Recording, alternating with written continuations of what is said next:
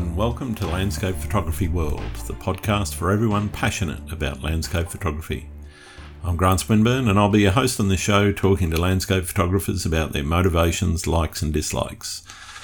This time I'm talking to Courtney Clark, or Courts J as she's known online, about her photography journey and how it has shaped her relationship with the world. Courts is a West Australian based travel and adventure photographer who shoots landscapes, architecture, and portraits qualified and practicing engineer and a strong advocate for inclusion and diversity, her photographic style is bold and colourful and incorporates elements of symmetry and scale.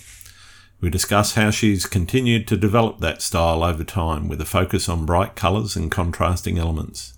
In 2017, she lost her father suddenly and a close friend two months later.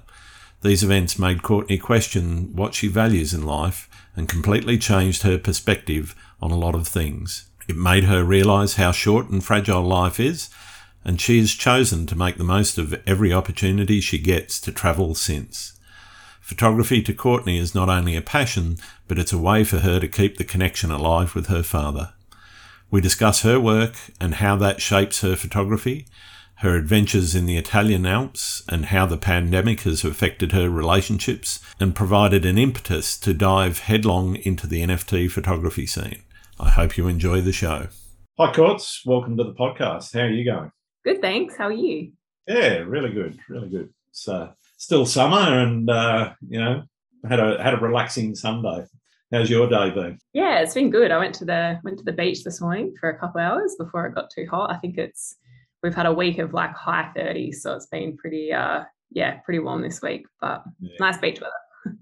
so let, let's start with where you are. I guess you know people um, need, need, to know where you're from and, and, and where you are. So um, where where are you, and um, tell us a bit about yourself. Yeah, sure. Um, so I'm currently living in Perth. I moved to Perth just over three years ago now. Um, so I got a job here. I actually work as a as a full time engineer. Um, photography is mainly a hobby for me. So yeah, originally from Adelaide. So I grew up in Adelaide um, and then moved over, yeah, three years ago. Yeah, that's uh, pretty much it. cool. Okay. So what got you started with photography and in particular landscape photography? So I think the first thing that kind of triggered me to get into photography, my dad was into photography um, and he actually gave me my first camera. I did an exchange in the US, uh, college exchange in Colorado, um, and that would have been, I think that would have been about 2015, so about seven, just over seven years ago. Um, so I thought I'm going overseas, like on this on this big trip, and I'd previously just taken photos with an iPhone when I'd been traveling. So um, yeah, Dad gave me my first camera, which was a Nikon D50 or a Nikon D50. Um, so yeah, I I did a college exchange and then I did a big road trip around the US at the nice. end of my exchange, which was, I think it was about five weeks. And then I spent two weeks in Canada. And that trip was kind of what kicked everything off for me. Um, I actually ended up buying a new camera halfway through the trip because I started to try and take photos of stars and realized that the Nikon D50 just didn't have that capability. Not, not really cutting it.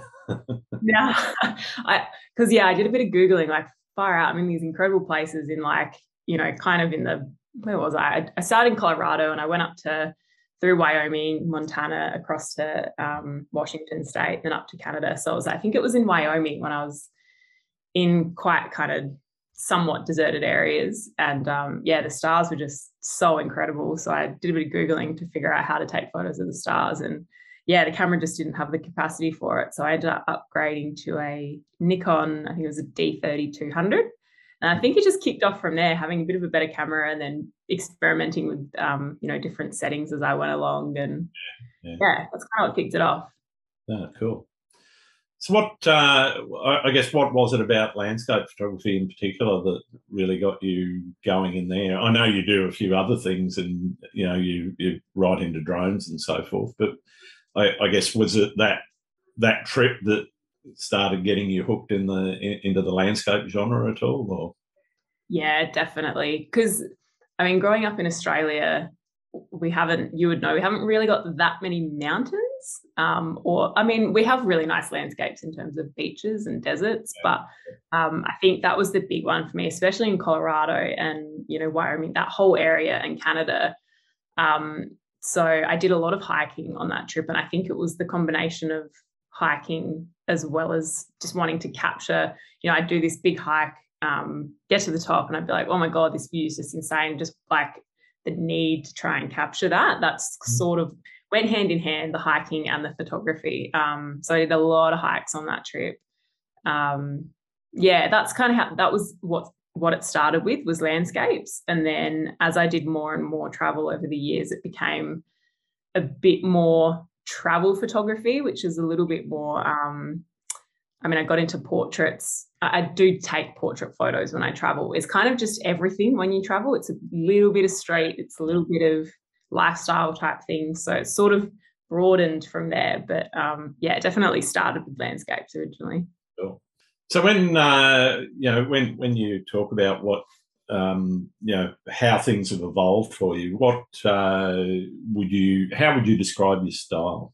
This is a hard question, and I, I've thought about this a lot lately because um, I mean I've seen a lot of just general discussion on Twitter about you know what makes a great artist is developing a style that's recognizable to that artist. Yep. Sometimes I feel like I have that a little bit, and sometimes I don't. Um, but I think in terms of style, I feel like I've in terms of landscapes, I feel like I've developed a style that kind of it really captures the colors and the just the boldness. And I I think a lot of my style comes from the way that I frame my photos as well. I have a very um, kind of ties in with my engineering brain, to be honest. But I feel like when I take a photo, symmetry and a sense of scale and framing things perfectly is something that I I definitely attribute my style to that, as well as you know bringing out colors and um, just the bold kind of contrasts in the photos as well. So I feel like that's sort of where I'm at with my style. But then it's a little bit different for um for portraits. I like to do portraits in um black and white.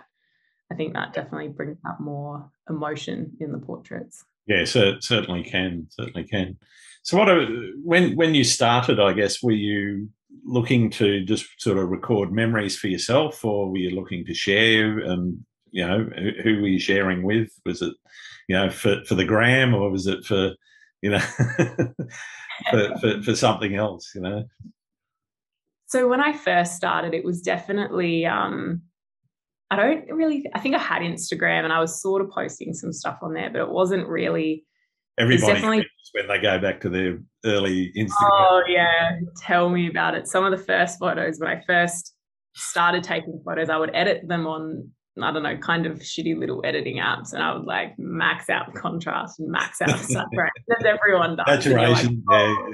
yeah, yeah. Everyone's like, "Whoa, this looks so cool." I started with that, I guess, and I was, I guess I was posting a little bit on Instagram here and there, and a little bit on Facebook, and um, yeah, I think as I got more and more into it, I started posting more and more on Instagram, and then I guess over time it just evolved into um, yeah, I don't know. I guess the more I did it, you kind of naturally wanted to post more and more. And then as you discover, I think Instagram was a really good um, way of discovering other photographers and sure.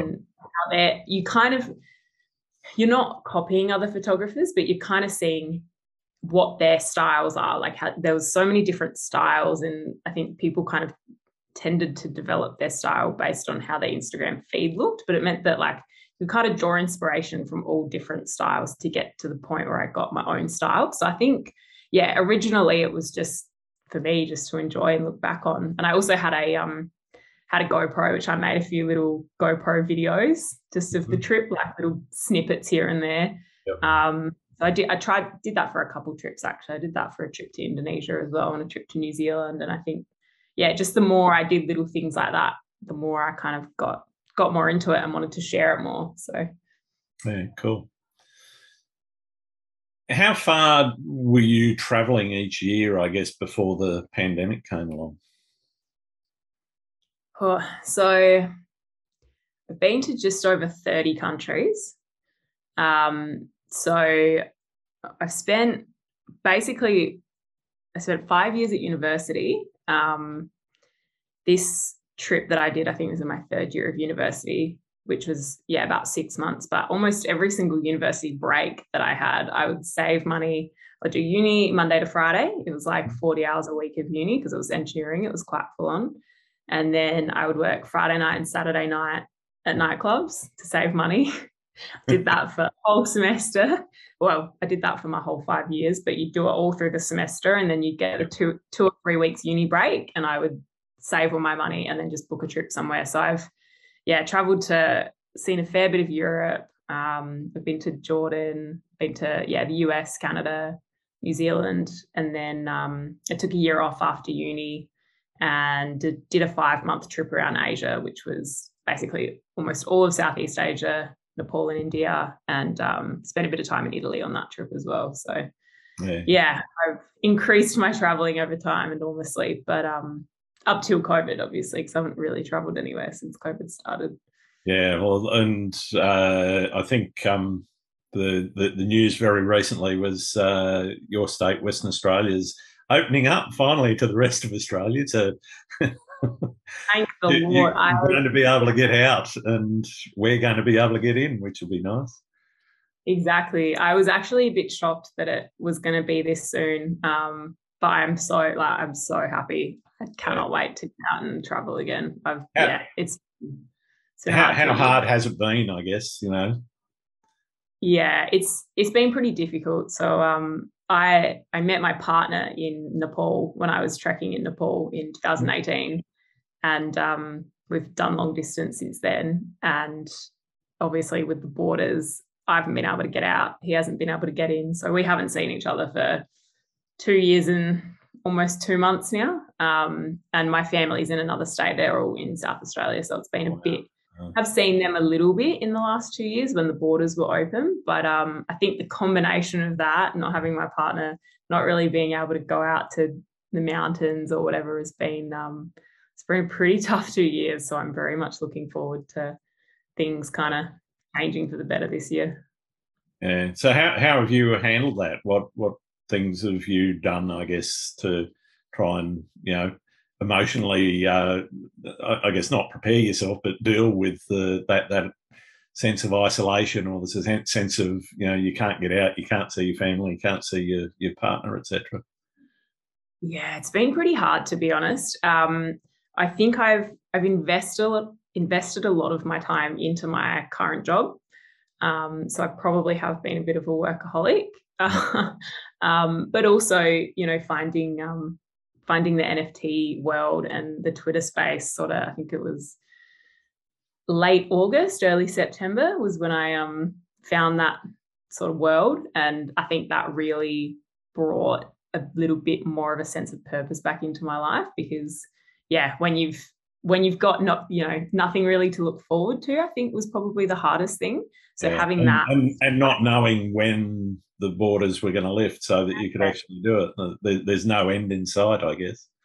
Exactly, that was it. So I think yeah, I definitely had more than one emotional breakdown, but but um yeah, I think I've just really invested myself into work, and I've in terms of my my engineering job, I've gotten to a point now where my my job's a little bit sometimes office based, sometimes field based. So I travel offshore for work. So in the last three years, I've kind of got snippets of being offshore to get enough experience to land myself a like full time offshore role. So coming come um, I think it's first or second week of April, I will be rotating offshore, which is basically means I'll spend three or four weeks offshore at a time, and then I'll have three or four weeks where I don't have to work at all. So I basically only work half the year.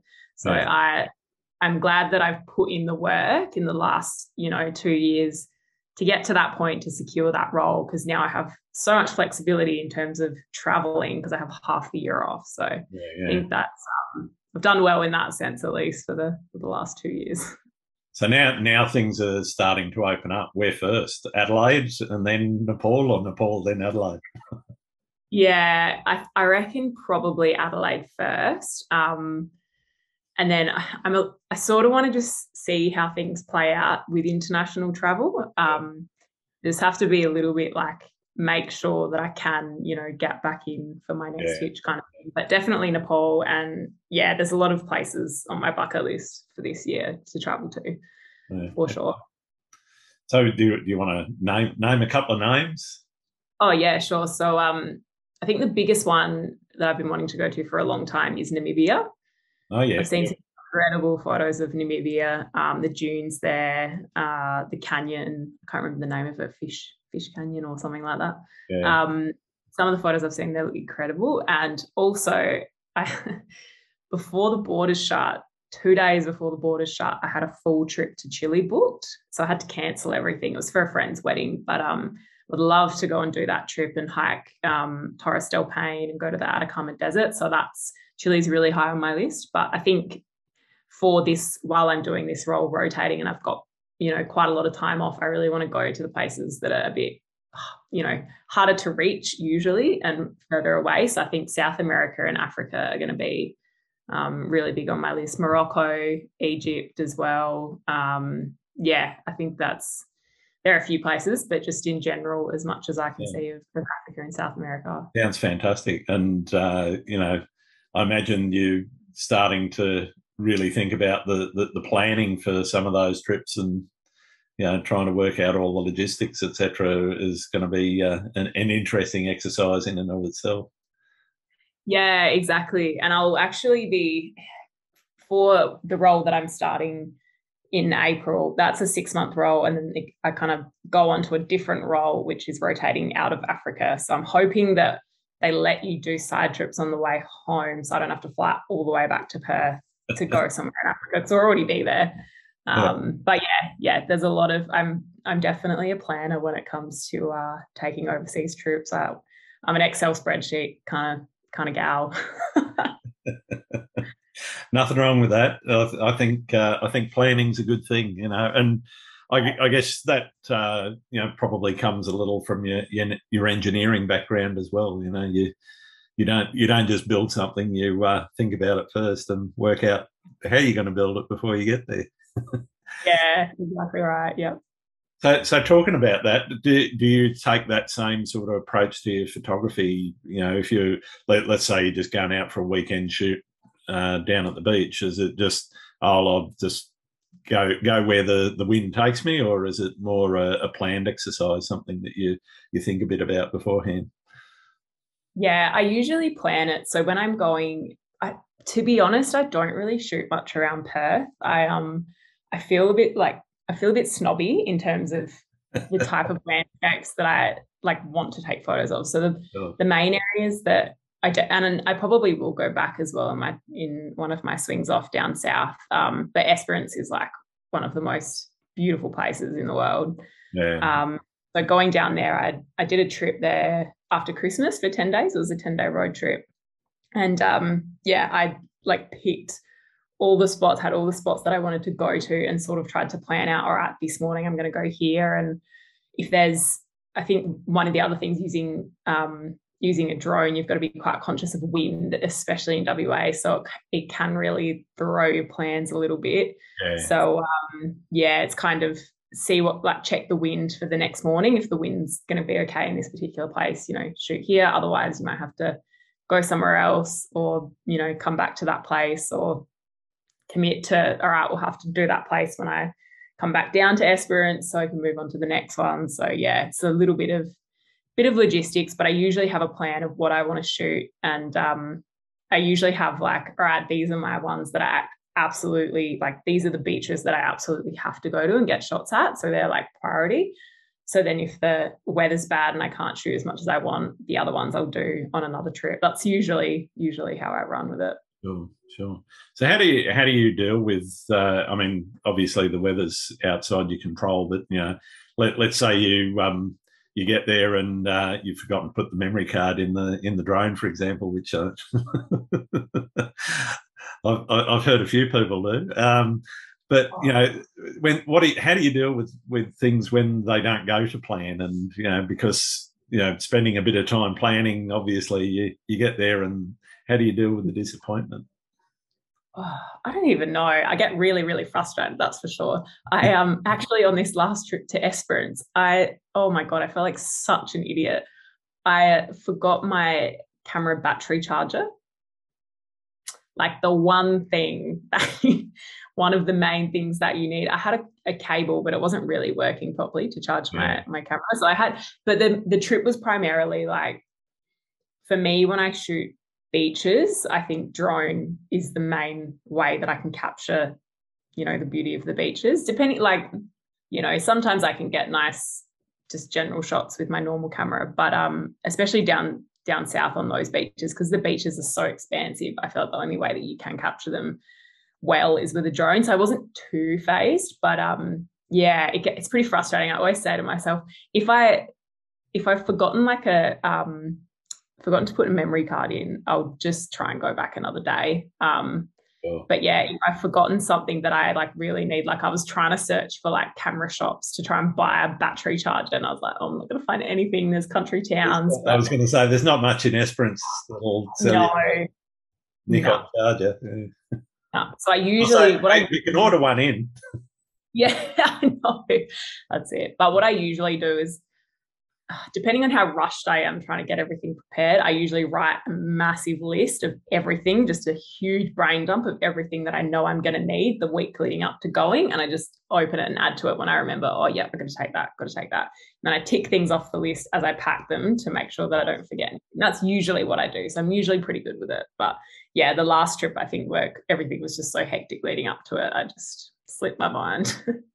Yeah, no, nothing worse than uh, forgetting something like that. I, I remember a shoot I went on recently and um, got to the got to the beach, you know, well before sunrise. Got um, you know the tripod out, got the camera out, looked at the bottom of the camera to put it onto the tripod, and the tripod shoe wasn't on the bottom of the camera. It was on a different body that I'd used a, a few days before um, and I'd forgotten oh, no. to transfer the shoe from there to, to there, and I didn't have a spare. So that was, well, no long exposures, no you know blue hour shot or anything like that. So yeah, it's uh, frustrating. But it's, yeah, that's that's part of the joy of um, of photography, I guess. yeah, exactly. dealing with the disappointment. Yeah, that's it. So when when you're out there, what what sort of workflow are you going through? Um, you know, and you you can either you know do you, do you put the drone up first, or do you you know set up the tripod? I guess it depends on what kind of shoot you, you are doing. But you know what what what's your your normal sort of you know list of things that you you going that are going through your mind when you're uh, you know getting to a location and you you're setting up. Yeah, it's a it's a good question. I um I get really if it's like a perfect morning, if it's like a really nice sunrise or something, I get super excited and I never know what to do first. so I I think what I usually do if I know that sometimes I know whether I'm going to be in the shot or not. Like sometimes I'm a bit oh no, I'm not going to put myself in this one. Like I look shit today. Like if I'm going to put myself in the shot, I need to make sure that I'm like, I've got, I don't know, nice clothing or I've got my hat and I'm, my hair looks fine. Like it sounds so you got your red or yellow jacket. yeah. So if I'm hiking, I usually put myself in the shot. I think for the, for the beach shots, sometimes I'm just no, I'll just pop the drone up and I'll just get like a you know shot without me in it. Um, but if I'm going to be in the shot, yeah, I definitely have to like plan what I'm going to wear, whether it's like a, a, dress or whether it's just hiking clothes with a beanie or a hat or some kind of accessory on my hair. Um, but yeah, I'll usually walk around depending on how much time I've got for like if it's a sunrise shoot, which a lot of them are, mm-hmm. um, I'll definitely walk around to try and get the right vantage point and try and see.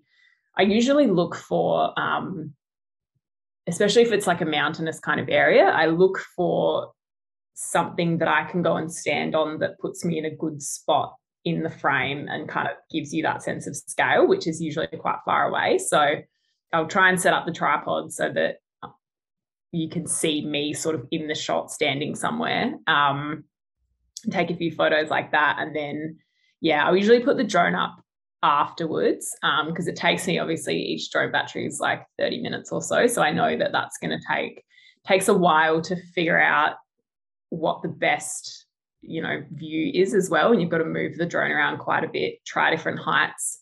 I think it takes a while to figure out yeah how high how high should be for each shot because sometimes you can put it up and it's only like 10 or 20 meters above you and it can actually be a really good shot depending on which way you know you're looking. So it takes me a while with the drone to like right I, I fly it around a little bit sporadically sometimes. I'll pop it up i'll do a few shots at this height i'll pop it up more do a few shots there send it over here turn around you know it's i'm kind of just going back and forth in the sky to try and figure out you know what what looks good and take photos along the way. Um, and I've been taking a few videos as well with the drone. So it's sort of like, yeah, it takes a bit of time to like figure out what I actually want to take the video of because I've got to fly over it first to see that it actually looks okay. Um, so yeah, it's a bit of a process. so what sort of things I guess you you're trying to communicate with your photography or you know get across to somebody that might uh, might see it? I think the um in terms of travel photography in general, I think I like just capturing, I mean, landscapes definitely, but along the way, just, you know, little interactions with people or little, I don't know, just little scenes that you see. That's one of my favorite things to capture, which I probably don't share as much of. I, I do on, I used to share a lot on Instagram stories, just those little moments of little things that, yep. I don't know, they you you kind of know what I mean. Like it's not like the absolute banger landscape photo, but sure. I like yeah, just those little moments along the way. Um, so I like capturing those just to give a bit of a feel of like, you know, the area that I'm traveling through. And I like sharing those quite a bit. Um, but I think the the main thing I try to get across is, as I said before, sense of scale and trying to like,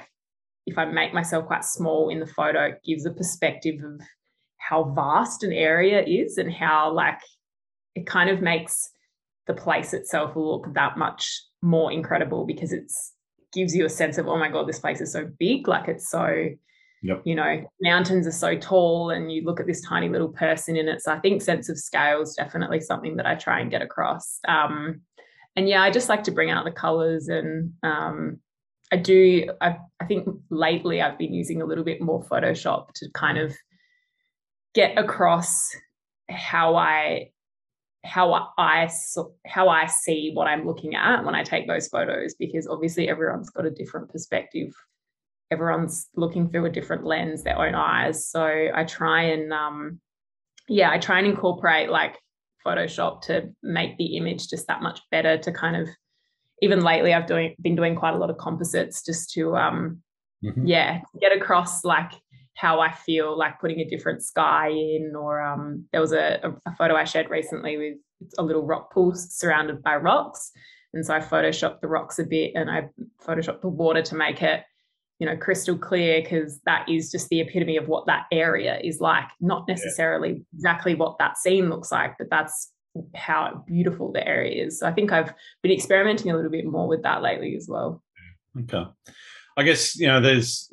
Um, I was having a, a conversation a couple of weeks ago around those sorts of things. You know, where where do people fit on that spectrum between journalistic, you know, this is the scene and this is what I saw, versus the artistic end where you know you you're starting to enhance skies and so forth. And you know, I mean, I I personally think there's space for all of those where where do you sit in terms of uh, the the, the specific conversation was actually about um, uh, I think it was actually about the International Landscape Photographer of the Year competition and the fact that most of the images look very polished, quite processed. You know, hard to say whether or not there's there's composites in that you know winning group or not you know and i'm not casting any aspersions on the fact that they've used composites or not but you know whether or not that then means there should actually be a specific category for that you know i, guess manipulated images versus the more naturalistic um, images which are you know closer to what you get out of a raw file with minimal processing, you know. And I guess, you know, th- th- there's always that argument about, well, it's the photographer's choice and it's the artistic expression of the photographer to make the choices around, you know, where in that spectrum they want to fit.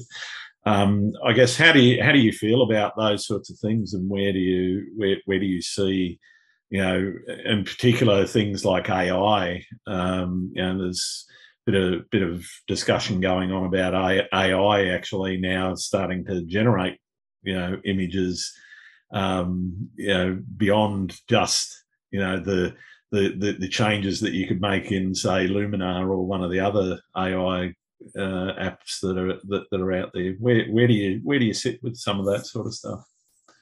Yeah, that's so interesting. Um, I feel like that's interesting. You talk about the the photography competition. I I think in terms of a photography competition, yeah, there should probably be a separate category that is is for composites, because um, yeah, it's there's definitely a massive difference that you can make if you're blending more than one photograph together with each other. Um, but yeah, I think. I, and for, for me, as, as, I said, you know, I, I I do composites myself. I you know, but I'm very open about if it's a composite. Yeah, exactly. You know? Yeah, exactly. It's so funny because um yeah, when I posted a few on my Instagram, I got so much backlash. Like really? this place doesn't exist, like, haha, this is so photoshopped. I got so much hate and it was it was incredible. It was from people that I don't know. And it's like photography is, yeah, it is an art form. And I think also as well, you know, being on Twitter, I think it's kind of opened my eyes to digital art in general, which I didn't really know about before Twitter. Like I, yeah. I knew that there was artists out there, but I'd just not been exposed to that kind of thing before. Because I'm not, you know, when I'm if I'm scrolling on Instagram, there's not really stuff posted like that, or if there is, I just haven't been following it because I just it's not something that I've, yeah. I guess, been exposed to or really well, knew about. Uh, it is there, but I think you've kind of got to go look for it. You know, it's like anything. You know, yeah. you can look for makeup, you can look for, you know, yeah. clothing, you can look for dogs or pets or whatever. You know. Yeah, exactly. And I guess if you don't know that that sort of art exists out there, you don't really go. You can't go searching for it if you don't know about it. If you, yeah. So no, I don't know. I just, yeah. So, but I think it's awesome. I think uh, probably that's what's also inspired me to be a bit more creative in the way that I edit photos lately and try and combine photos together. So yeah, I think it's um yeah, I think there's a lot of potential in that space, especially in the NFT world for um, you know, because it's I think also what I'm seeing as well is it is hard can be hard to stand out as a landscape photographer sometimes or just as a photographer in general because there's mm. so many people into photography um, and I think working with composites and kind of pushing it into a bit more borderline reality and not reality, I think that is kind of what can help you stand out because you're putting your own artistic touch onto it that's kind of outside of just changing the contrast and changing some of the colors like it's that next level. So i think there's definitely definitely room for that. Yeah yeah.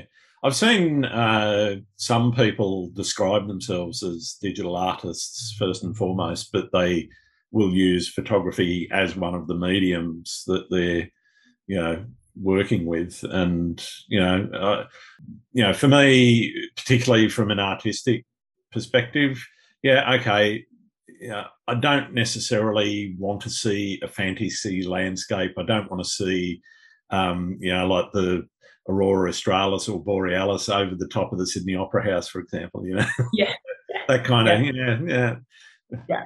I get it. Some people may may love that sort of thing and might you know want want that on their walls or you know in their feed or whatever. But um, I guess you know for me, I like I like stuff that's kind of rooted in reality, but I get that you know artistic expression and and you know as i said i've i've done composites myself where you know i've, I've um you know had a uh, a star trail shot over the sydney skyline for example you know and yeah. You can't really see stars in sydney yeah, there's there's a few that yeah, you can't make star trails in sydney it's it's just yeah. impossible with your light pollution you know yeah, but you know it it it makes an interesting looking image and it looks good, you know. Uh, and yeah.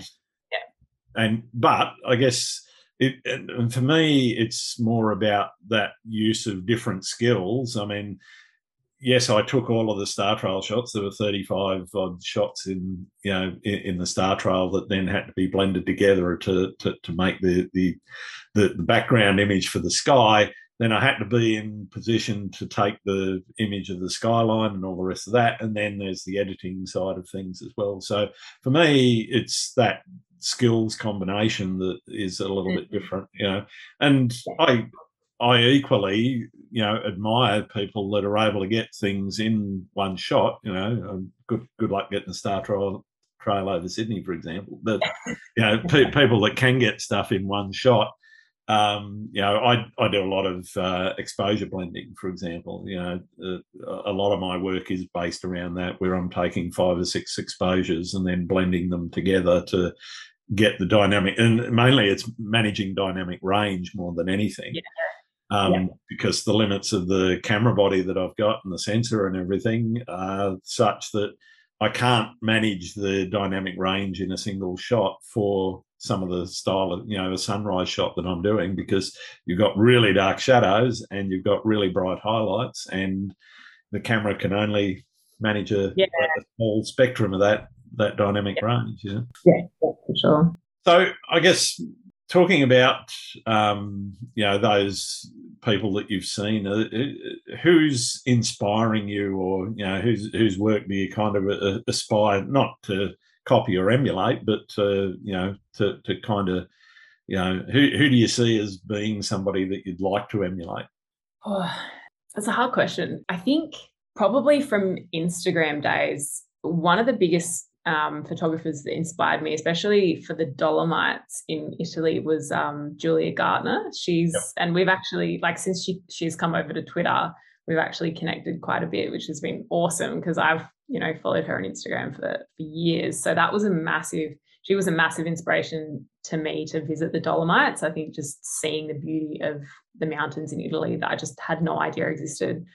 Um, yeah, so definitely her. Um, in terms of names, I can't really pick many specific names from Instagram that inspired me early on. Dad definitely inspired me um, just to get into photography in general, and I think I um I would love to be able to shoot film as well. I've got you know, when my dad passed away, he left a whole bunch of photography gear that I didn't even know that he had half of this stuff. Um, like an old Hasselblad, one of the old Linhof cameras, which is like the yeah. real big heavy one, um, a little brownie box, and just all this film stuff. So he def I mean, he was the biggest inspiration for getting into it to begin with. because um, I knew that, you know, I've got some of his his black and white photos framed. Um, but in terms of style as well, I'm just trying to think. Um, for drone wise, definitely Mer Watson. Um, I think her beach photos are incredible. Um, so she's she's helped me out with some really you know good tips for areas to shoot down on the south coast as well. Um, yeah, I guess just random photographers on Instagram as well, just sort of searching through and seeing yeah, all the different. You see and you go, well, that's good. Yeah. Yeah, especially for locations. Like I'd seen a few photos from um, from Jordan, and I was like, wow, like this looks incredible. And I just didn't even know that that if I didn't have Instagram, I wouldn't have known that such a incredible, you know, landscape places existed. So um, yeah, I think from seeing photos of Jordan on Instagram, I was like, yep, I'm going there. I booked a trip, and that was one of the best trips I've ever done. And yeah, I'd love to go back because it was still sort of in that transitional phase of feeling like I can take good photos. you kind of, I mean, doing I've been doing this for yeah, nearly eight years now, but I think the first sort of four years, pretty much four years, was just experimenting and trying different styles and not really probably didn't do as much research into the you know the best times to go and the best sort of like how to how to get a good shot. I guess it took a really long time. I felt for me to get to that point. Um, but yeah.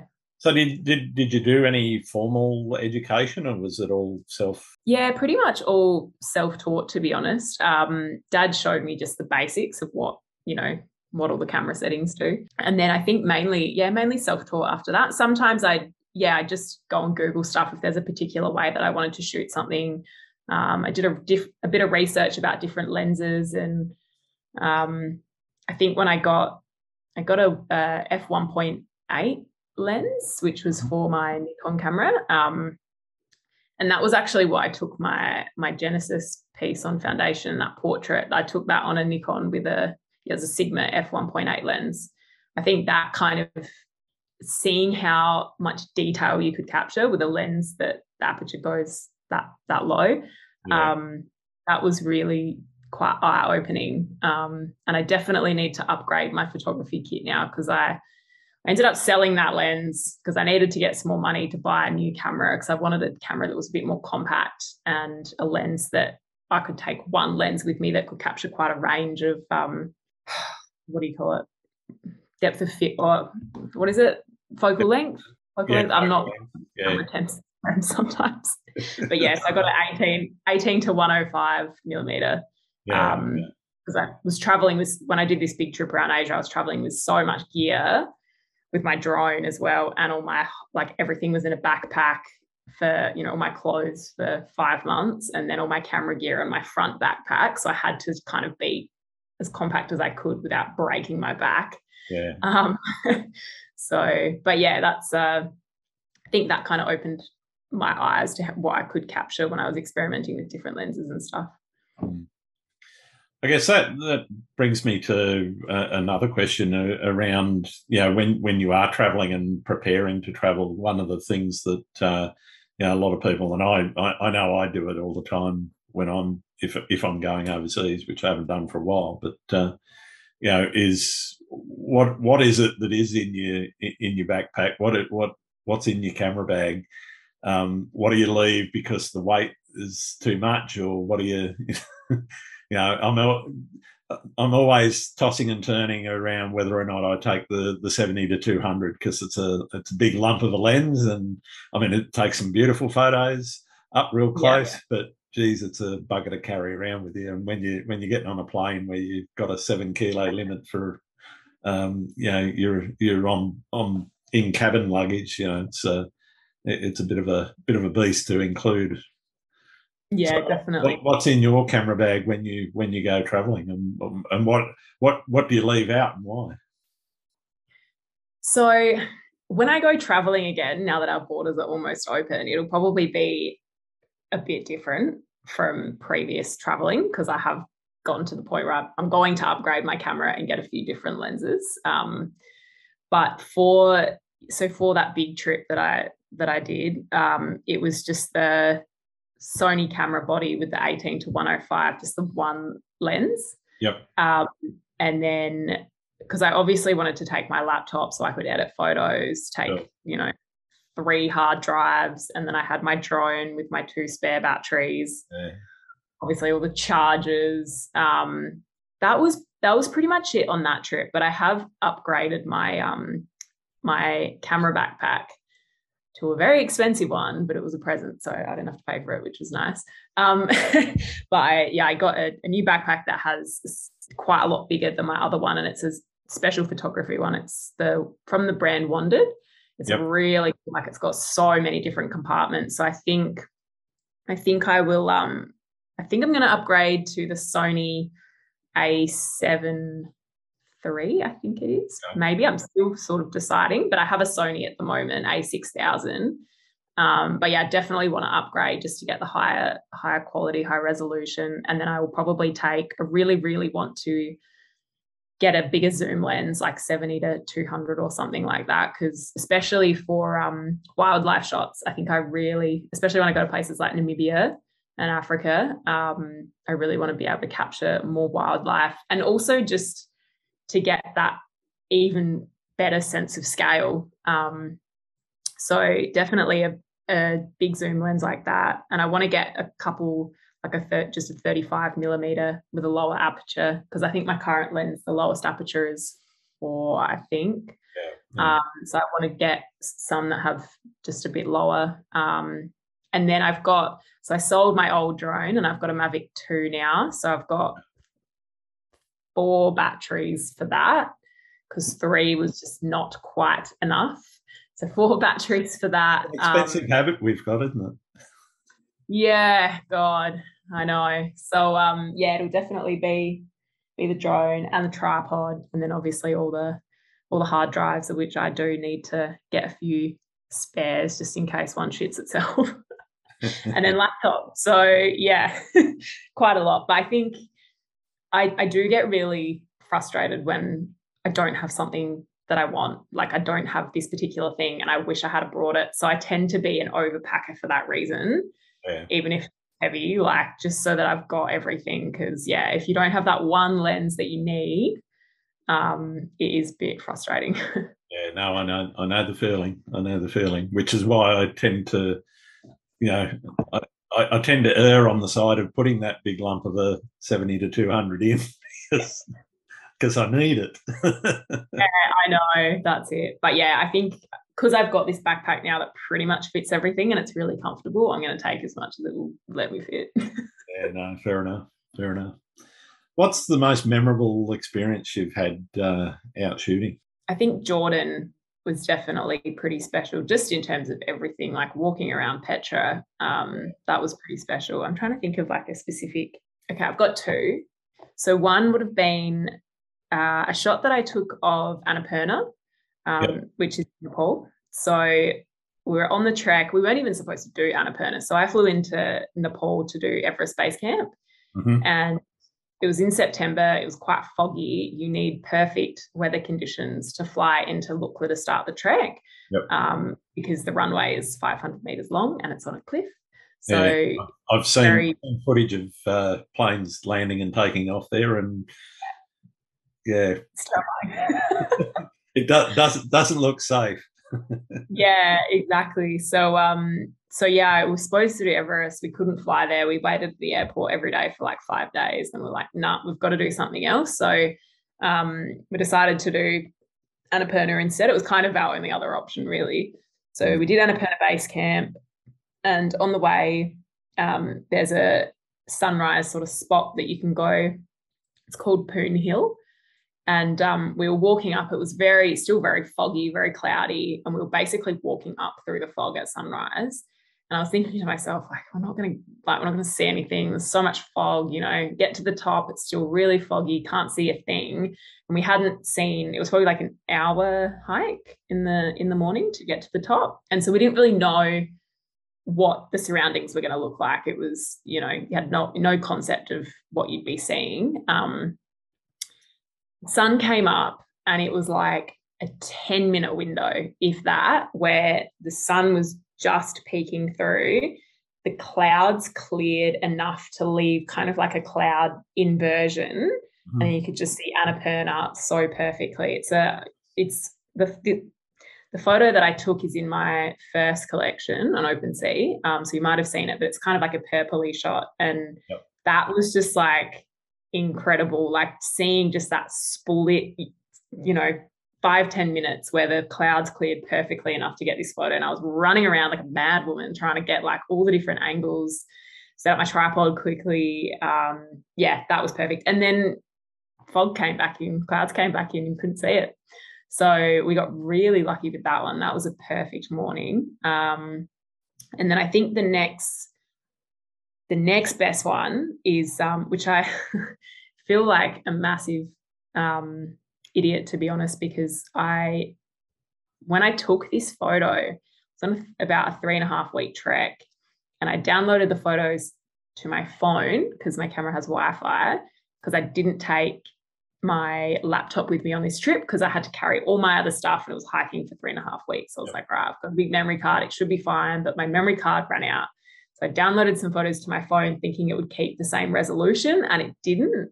And so some of those the best photos that I have are like shitty phone resolution and I like kick myself over it all the time.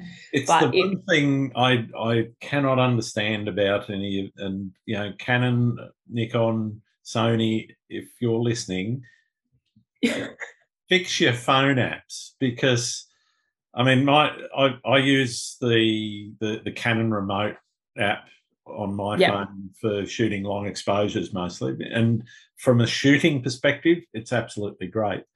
But if I transfer anything from my camera to my phone, it's going to do a JPEG conversion. And yep.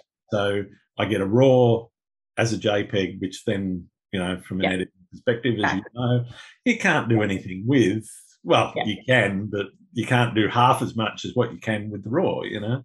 Exactly. And it's like, oh, just fix your app, please. Yeah.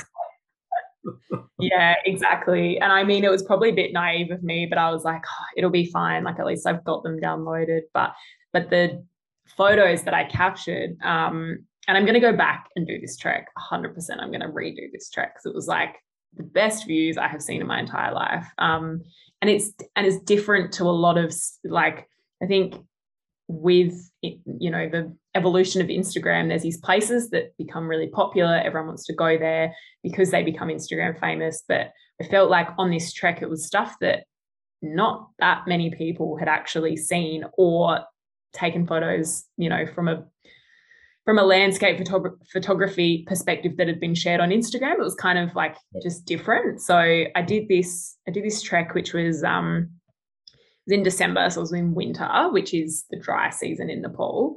Um, but it was to Everest, but you kind of go halfway along the Everest trek. Then you kind of divert to the side and you go to this place called uh, Gokyo Ri, which is a little village. There's a lake there. Um, but sorry, the village is called Gokyo and then Gokyo Lake. And then Gokyo Ri is like a mini sort of summit that you can do. Okay. Um, which is about five and a half or 5,600 meters. So we went up there for sunset. And from Gokyo Ri, you can see 121 different mountain peaks, including Everest, all around you. And it was like clear skies, sunset, the colors. It was just like the most incredible view I have ever seen in my life, I think. So, yeah, that was one of the most memorable experiences. Hey. How about horror stories? I'm sure I've got I've got some horror stories. Um, oh uh, yes, okay, yes, I've got yes, yep, yep, yep. Okay, I've got the perfect story, which is like the scariest one. So this is actually also a photo that was in my my first collection. Um, it was in the Dolomites in Italy. So I was traveling around the Dolomites for I think it was about two weeks, and I was um, just had a little hire car, a little Fiat Panda, um, and just camping on my own, and sometimes sleeping in my car because I was trying to save you know, this was the start of my five six month trip. So I did Italy for a couple of weeks and then went on to Asia. And I was wanting to go to Alpe di Siusi, which is an alpine meadow, and you can't actually drive into the area where a lot of you know where you're going to get the best shots. You can't drive in there. I think it's between like 8 a.m. and 5 p.m. Yep. And the, the accommodation near there was really expensive, like a couple hundred dollars a night. So I planned to drive there super early in the morning. It was like a two hour drive or something from where I was camping. And I was there in summer mm-hmm. and I didn't check the weather before driving and it started to snow. And I thought, it's summer, it'll be fine. Like it'll just be a little bit of snow. So I started driving up these switchbacks. Snow's getting heavier, snow's getting heavier, getting a little bit more worried. Didn't and then there was in the car. Sorry. Didn't have chains in the car for the tires no, nah, it was a little Fiat Panda and it was summer. So I didn't even think snow was going to be a thing. Um, and so, anyway, so I kept driving. And then there was one of those, um, it was like the traffic lights that are sort of automatic, go red and green, because um, they were doing roadworks at the top mm-hmm. of this. Yeah. This road, and so there was obviously no one there because it was like 3 a.m. and the light was red. So I stopped, and snow was just getting so heavy, and I was like, "Shit, should I turn around?" Anyway, so when the light went green, I started to drive and I was just spinning wheels and I was like, ah, what am I going to do? Um, and then I got, I literally couldn't like turn around. So I ended up, I ended up reversing down switchbacks for 45 oh. minutes to get out of the snow because I was terrified to try and turn around because I thought my car was just going to, it felt like it was just sliding everywhere. So I was trying to reverse in the same tracks as I had gone up. And like, because it, it's a switchback, you kind of like some sections had guardrails and some sections didn't. And I actually thought, oh my God, am I gonna am I gonna have a car crash and die? Like I was terrified. Um, but I managed to get out of it, managed to get down to where the snow was kind of, you know, the, the snow was melting on the road because it was not quite so high and it wasn't as heavy. Um, yeah, that was terrifying. uh, but I ended up going so scary. Um, it was just one of those moments where like it's summer. You would know like I wouldn't think it would snow in summer, but you know, as an Australian, you you tend in, to not in the Alps in, in Europe. Yeah. I mean, uh, to be honest, it can it can snow here on Kosciuszko in in summer. It, it's rare, but it does happen. Yeah, um, yeah. Uh, and yeah, I, I, I mean, I've I've been in a number of places in Europe. You know, around um, not necessarily full summer, but you know, around April, May, where you think, oh yeah, it's not going to snow. You know, even in the UK where it rarely snows outside of you know February, you know, yeah. and sit, sitting there, um, we were actually going to go on a picnic uh, with the wife, family, and the kids. And um, we got to the picnic grounds, and you know this cloud come over and got heavier and heavier, and it started to sleet and then started to snow in May. And I'm sort of sitting there going, really? yeah, it's crazy how rapidly it can change. Yeah, it's amazing. And yeah, that that's the thing. I guess you you just got to kind of prepare for everything. Yeah, exactly. What have you learned about the world through photography? Do you think?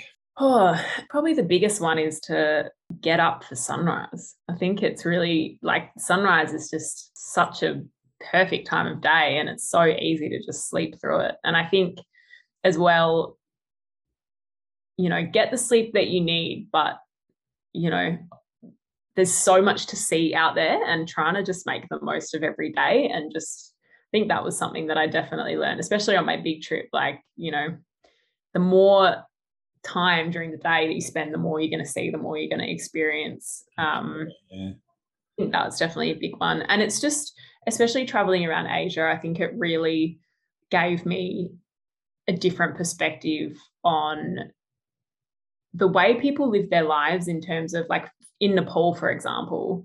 Um, you know, like my partner, he's very, very, you know, generous, kind, has gratitude for the smallest things. Mm-hmm. And we, in a, you know, Western society, we take things for granted of how easy we have it and how lucky we are to have everything we need at our disposal, essentially.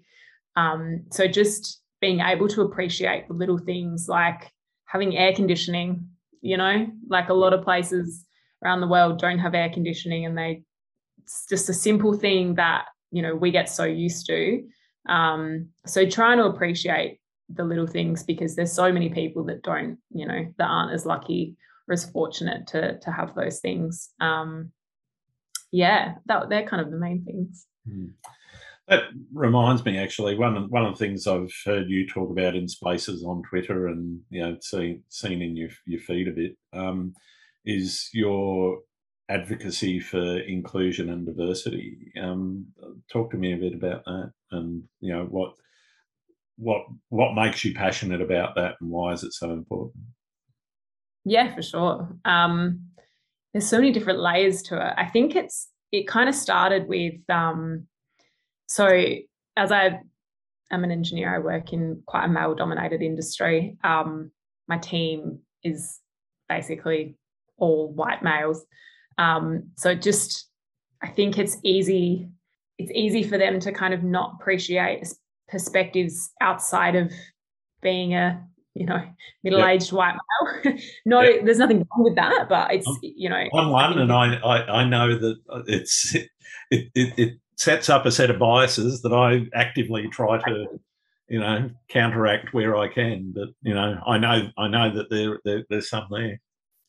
Yeah, exactly. So I think it's um there's so much value to be had by including perspectives from you know all different genders all different you know people with different abilities um, people with different sexualities people from different countries with different religions like there's so many different perspectives that are really important to have just in society in general. And yeah, as you said, there's so many biases at play that um, you know, maybe someone that doesn't speak English as a first language that speaks English as a second language, people can have an unconscious bias towards that. That oh, maybe their their their opinion is not as important or they're not as smart. And it happens with women as well. Like women are often seen, especially in an engineering world, as not being, you know, we may not be as confident, but that that's kind of interpreted as they don't know their stuff as well and they're not as capable. So it definitely stemmed from um, from being an engineer, to be honest, and really I've seen how hard it is for women in this industry to, especially offshore, because offshore is quite um, offshore on drilling rigs, basically, is where I work. Um, and you know, sometimes I'm one of five women on a rig of almost 200 people and it can be really hard to stand your ground and, and be resilient and make sure that your opinion gets heard and that your voice gets heard so um, yeah i definitely i definitely think it's important to raise awareness about it and make just have it as this ongoing conversation and talk about it you know mm. whenever really it needs to be something that the more you talk about and the more people recognize and the more people understand what unconscious biases there are and when they're at play and how to kind of recognize them. I think that's um that's super important. Yeah, absolutely. I and as, I say, being a, a white middle-aged male, you know, I I'm I'm quite aware of you know the biases that I have, or you know that society sort of applies, mm-hmm. you know, in, in, in, some cases as well. And uh, you know, it, I don't don't always succeed, but I try to try to counteract some of those biases by you know sitting there being try to be more patient, try to be more open mm-hmm. to different opinions and different you know voices and you know from my perspective it's really important you know that you know women you know people of color you know uh, indigenous people they all get a voice you know people of different sexualities etc they all get a voice because you know, their voices, particularly in the artistic world, are equally as valid, if not, you know, more valid in some cases. You know, when you start to talk about Indigenous art and those sorts of things, you know. Um, yeah, definitely. And so, from my perspective, it's it, it is really important to, to to to get those voices heard, and you know, it's something that I'm, you know, trying to do. It's it, it's interesting, you know, landscape photography. You know, tends to be a fairly uh, privileged occupation slash hobby, whatever, for you know, and the vast majority of people are you know white, middle aged, male um, that, that do it.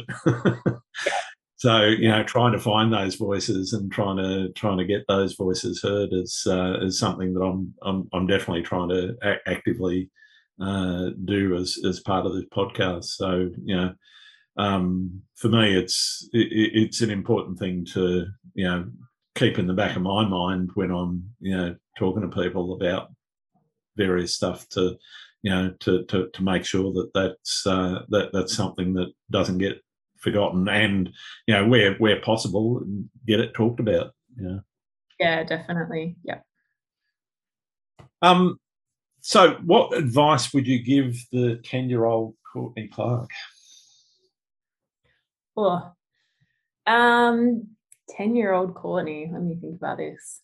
I think the biggest thing for me is kind of like I said before, you know, enjoy, try and enjoy the present. I think something that, and I still struggle with to this day, is I'm always kind of wait I, am sort of like okay when this happens i'll be happy when this happens i'll be happy when this happens i'll be happy and it's kind of hard it can be quite hard to focus on you know doing the things that make me happy now. I think covid's kind of exacerbated that a little bit as well but trying to just enjoy the present moment is yeah and have gratitude for the little things and to keep reminding myself of that because it is so easy to get into you know a spiral of you know, especially being locked in Western Australia, like oh, you know, I'm not really happy today, but I'm not really doing anything about it. But, you know, I've got so much to look forward to that I do need to just kind of enjoy the present moment. So I think that's that's definitely a big one. And I think um,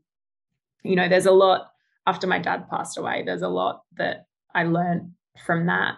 Um, which I don't know if I, I mean, yeah, technically I would t- tell my 10 year old self that, but just things like, you know, we're always taught a lot of the time we're taught that you need to get a good job, you need to, you know, buy a house, you need this, this is all the steps that you need to do between here and being a successful person. Um, and I think we put a lot of emphasis on if you're wealthy, then you're successful.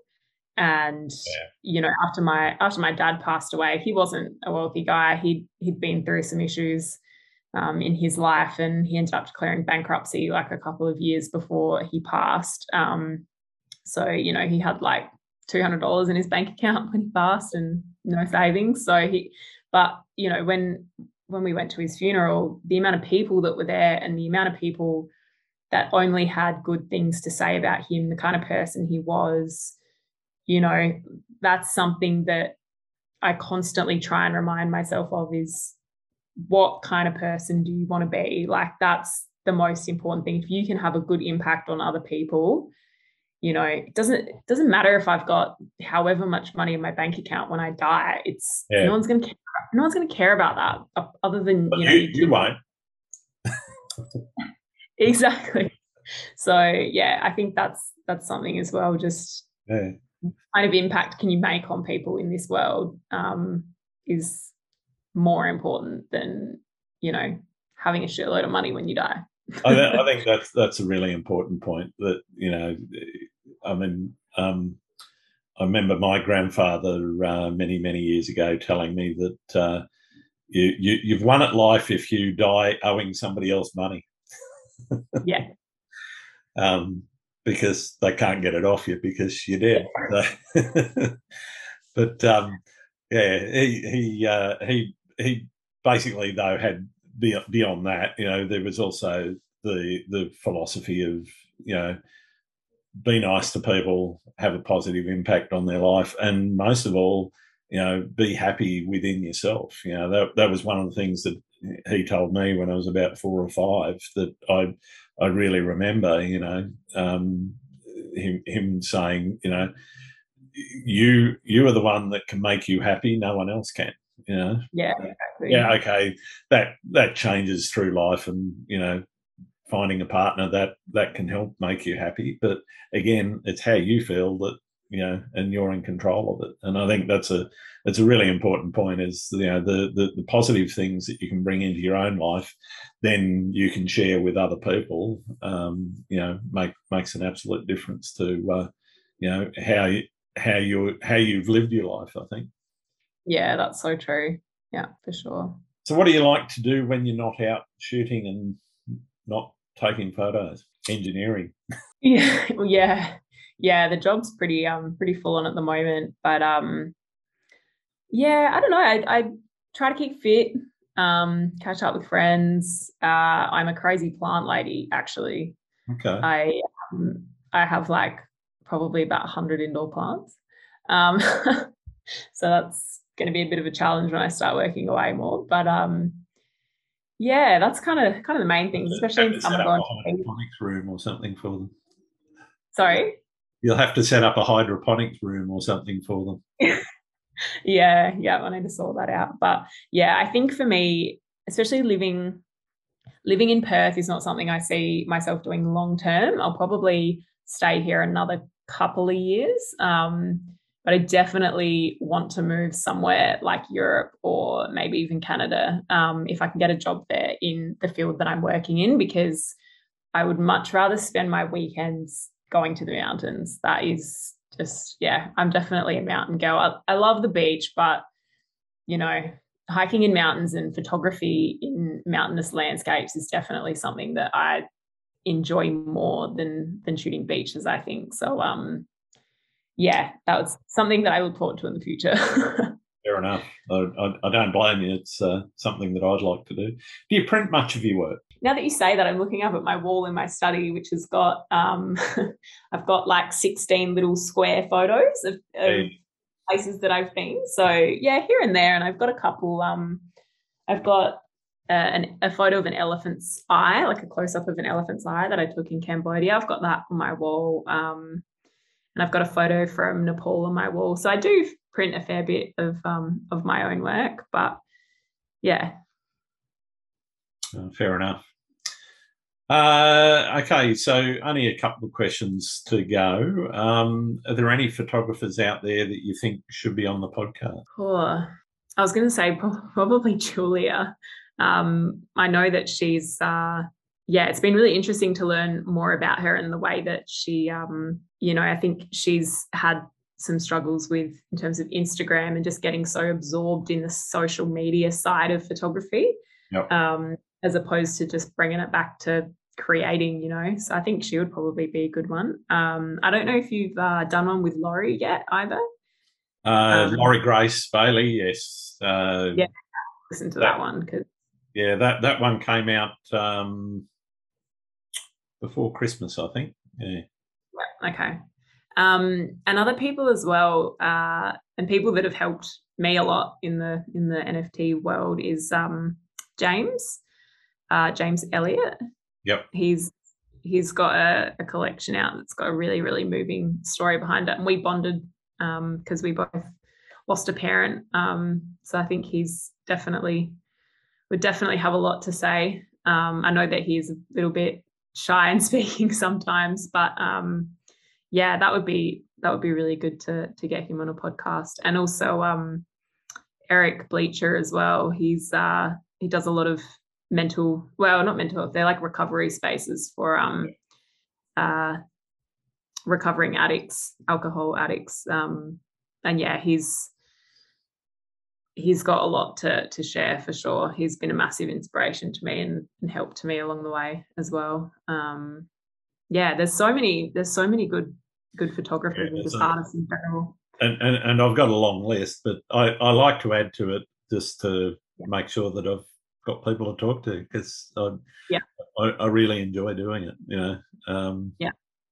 All right, one more question, and it's definitely the most important question that I can ask you uh, right now, and uh, that is: Do you like pineapple on pizza?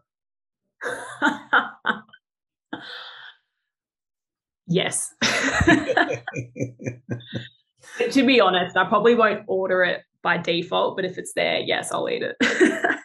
I'm I'm kind of the same. I, uh, I I definitely probably wouldn't order it by default, but yeah, yeah. if if it's there, I won't pick it off. yeah, same. That's a good question. Well, it's it, as I say, it's a, it's a very important one, and I think you know we've got to got to get to the bottom of this with uh, landscape photographers and find out where they stand on on pineapple. What's been What's been the proportions of answers so far? Uh, to be honest, I haven't actually counted. I should do that. um, but uh, I, th- I, think it's probably about 50 50 at the moment. Um, oh, okay. Yeah. I mean, there's there's a few people that are neutral, kind kind of like us, where you know if it's there, you whatever, you yeah. know. Yeah. But yeah. Uh, there, there's there's definitely some strong opinions on it. There's, uh, I was talking to uh, Julian Lalo recently, and he, he's Italian, of course, and so it's a big no for him. You know. Yeah, yeah, that's so funny. Uh, All right. Well, thank you uh, so much for talking to me, uh, uh Courts. It's been uh, absolutely fantastic catching up with you, and really interesting to hear a little bit more about your story and how you do what you do. Where can people find your work? Yeah, of course. Thank you so much for for inviting me to do this. It's been awesome to to talk a bit more about yeah the art. Um, so I've got work available on OpenSea. I've got my first collection release, Alpine Glow. That the primary sales have sold out, but there's a few available on secondary. Um, I've also got work on Foundation, and I'm looking at setting up a, a website just to have a bit more of a portfolio of the photos that I've taken so far, but also um, on Instagram as well as where I post post a lot of stuff. So, yeah. All right, no worries. I'll make sure that there's links to all of that uh, in the in the show notes when the uh, the podcast comes out. Awesome. Sounds good. No worries. Thanks again. Thank you so much, Grant. Pleasure. Thanks for listening to Landscape Photography World. I hope you've enjoyed the show and keep listening because I'll be joined by some great guests in upcoming episodes. You can find my work in this podcast at grantswinburnphotography.com. I'm also on Instagram, Twitter, and Facebook, as well as YouTube. I'm Grant Swinburne and hope to see you out shooting soon.